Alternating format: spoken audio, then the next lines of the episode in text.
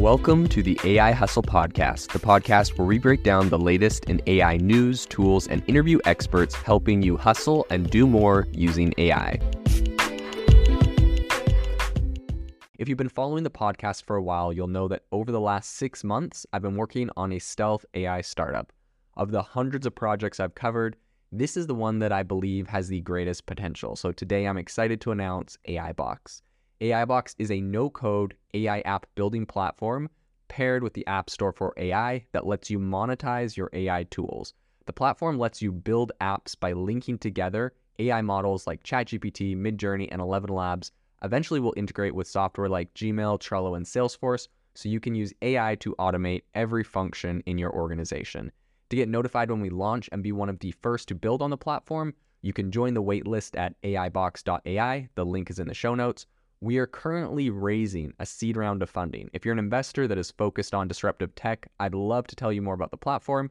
You can reach out to me at jaden at aibox.ai. I'll leave that email in the show notes. Cognaize has just announced they've raised $18 million to help train a better LLM for the finance sector. And their idea here is one that they say is actually going to be keeping um, people, you know, in the loop more.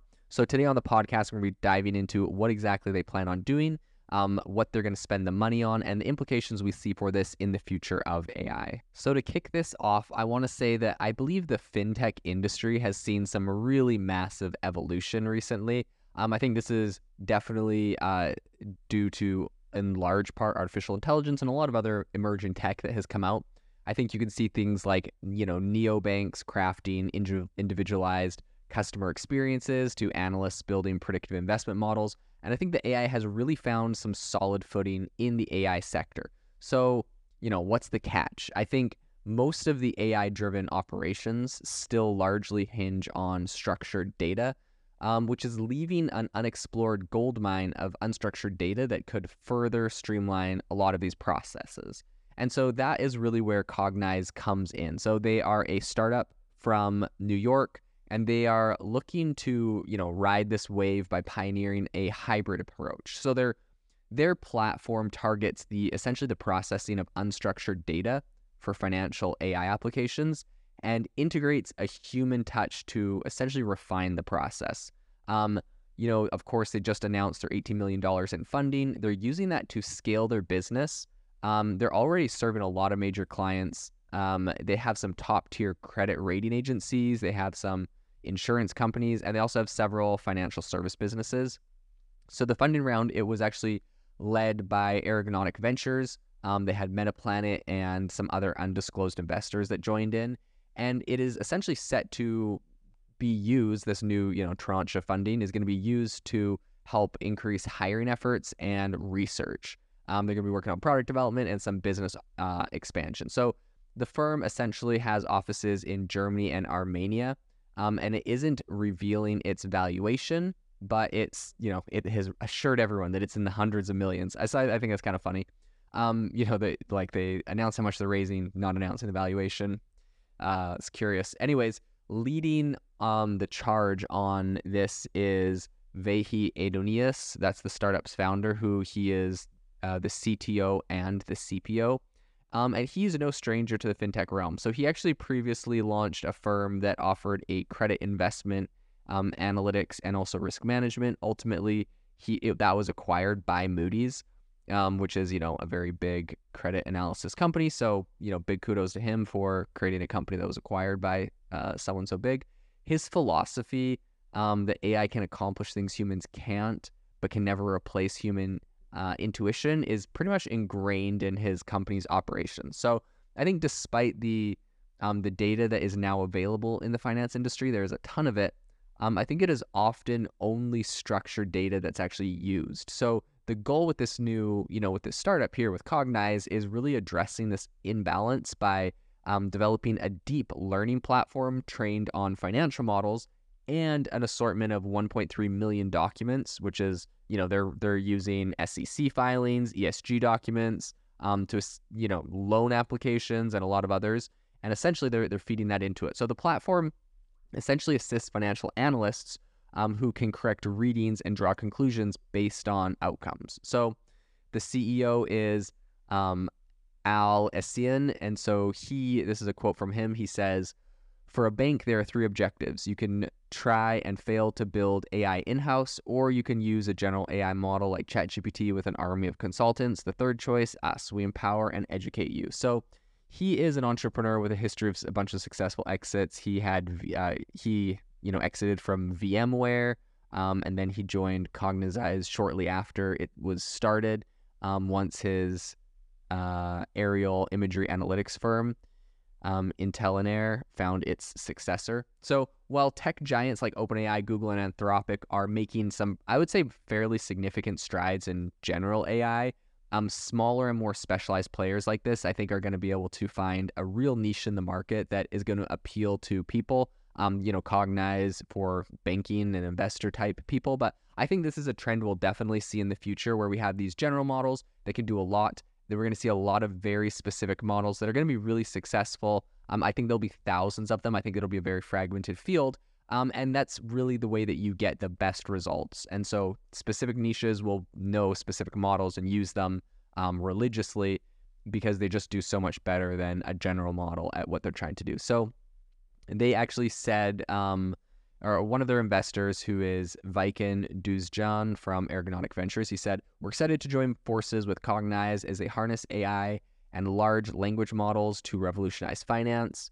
Um, he also praised their ability to derive insights from large amounts of unstructured financial data. He said, uh, remarkable precision and speed. And really, he thinks that this is going to lead to better decision making, risk assessment, and the discovery of patterns, which previously were hidden by complexity and also just human error. So, Metaplanet's managing partner, which is Rue Mijad, he also has some enthusiasm. He said that their inevitable growth um, and its ability to deliver repeatable, measurable value through AI and finance uh, was really exciting. Um, and so, as much as AI has really disrupted, I think, the financial landscape, um, I think that they, you know, this company really believes that there's going to be room for a really kind of nimble, focused enterprise player like Cognaize. Um, and they also do acknowledge the important of importance of really leveraging broad spectrum solutions like ChatGPT, where it aligns with a business's objectives. Right? Not every business is going to need a highly spe- a specialized tool. A lot of them will be able to use kind of these broader tools, and maybe integrating both actually makes sense in a lot of cases. So um, they do say, you know, we're more agile, which gives us an edge. However, it's only the paranoid who survive. So we're also leveraging tools like Chat ChatGPT where it makes sense. It looks like they're like, you know, you hate to say le- uh, hedging your bets when an AI com- or when any company is not just exclusively using their own tools because you know it's like, is it really hedging their bets? They're they're definitely making a great piece of a great LLM in the finance sector, but at the end of the day, ChatGPT does a lot of really general things great. And so I think there's no harm in integrating that on top of their own thing. Now, of course, if they were exclusively just a wrapper on top of ChatGPT, I don't think they could have raised that much money. So they really do need to put a big emphasis on the fact that their own LLM is going to be really powerful in accomplishing the task that it's set to do. But for a lot of the general stuff, uh, ChatGPT makes sense. And to be honest, this actually makes a lot of sense. Like that kind of strategy or that kind of um, concept I think it's important. We're going to see it. It's going to be a big trend in AI. And I think it actually gets down to, you know, OpenAI and how they um, actually have ChatGPT doing tasks. So recently, the model weights and a bunch of other things from uh, GPT-4 were leaked, and it was found that they they use um, what are called, I think, experts. And so they have 16 experts within GPT-4 that essentially are models or you know software trained to do specific things very well. And so when Chat when GPT-4 gets a question, it shoots it over, has an AI that decides which of these 16 experts can respond to it best. It shoots it over there. It's got like multiple layers that kind of hit the text and, and edit it. And that's how the response has got so much better. And so, following that same kind of um, concept with this, I think using creating any sort of tool. So, let's say this is finance tool someone asks them a financial question, it can be fed into ChatGPT to determine what kind of question it is, uh, what is going to answer its question best, and then ChatGPT could spit it over to their own model that's going to really do some of the heavy data crunching and um, you know algorithmic detection or whatever their their financial tool does. But I think leveraging ChatGPT and integrating the two together honestly is still a good play because otherwise they would literally have to try to recreate ChatGPT in a sense and also um, you know, build their own. So I think a double integration like this makes sense. It's the same pattern ChatGPT and OpenAI are using. It's just um, they're able to really refine it, and it's you know it's going to be the equivalent of instead of having 16 experts in GPT-4, there's going to be 10,000 experts, and all of these people might layer themselves like with OpenAI and ChatGPT to get like the first layer, send it over to them, and they're gonna uh, they'll get more specific answers. So this is a really interesting area we'll follow in the future. Um, a, an interesting company. It's left to be said, you know, how they do. They raised $18 million, really impressive. So I'll be excited to follow this in the future. If you are looking for an innovative and creative community of people using ChatGPT, you need to join our ChatGPT creators community. I'll drop a link in the description to this podcast. We'd love to see you there where we share tips and tricks of what is working in ChatGPT. It's a lot easier than a podcast as you can see screenshots, you can share and comment on things that are currently working. So if this sounds interesting to you, check out the link in the comment. We'd love to have you in the community.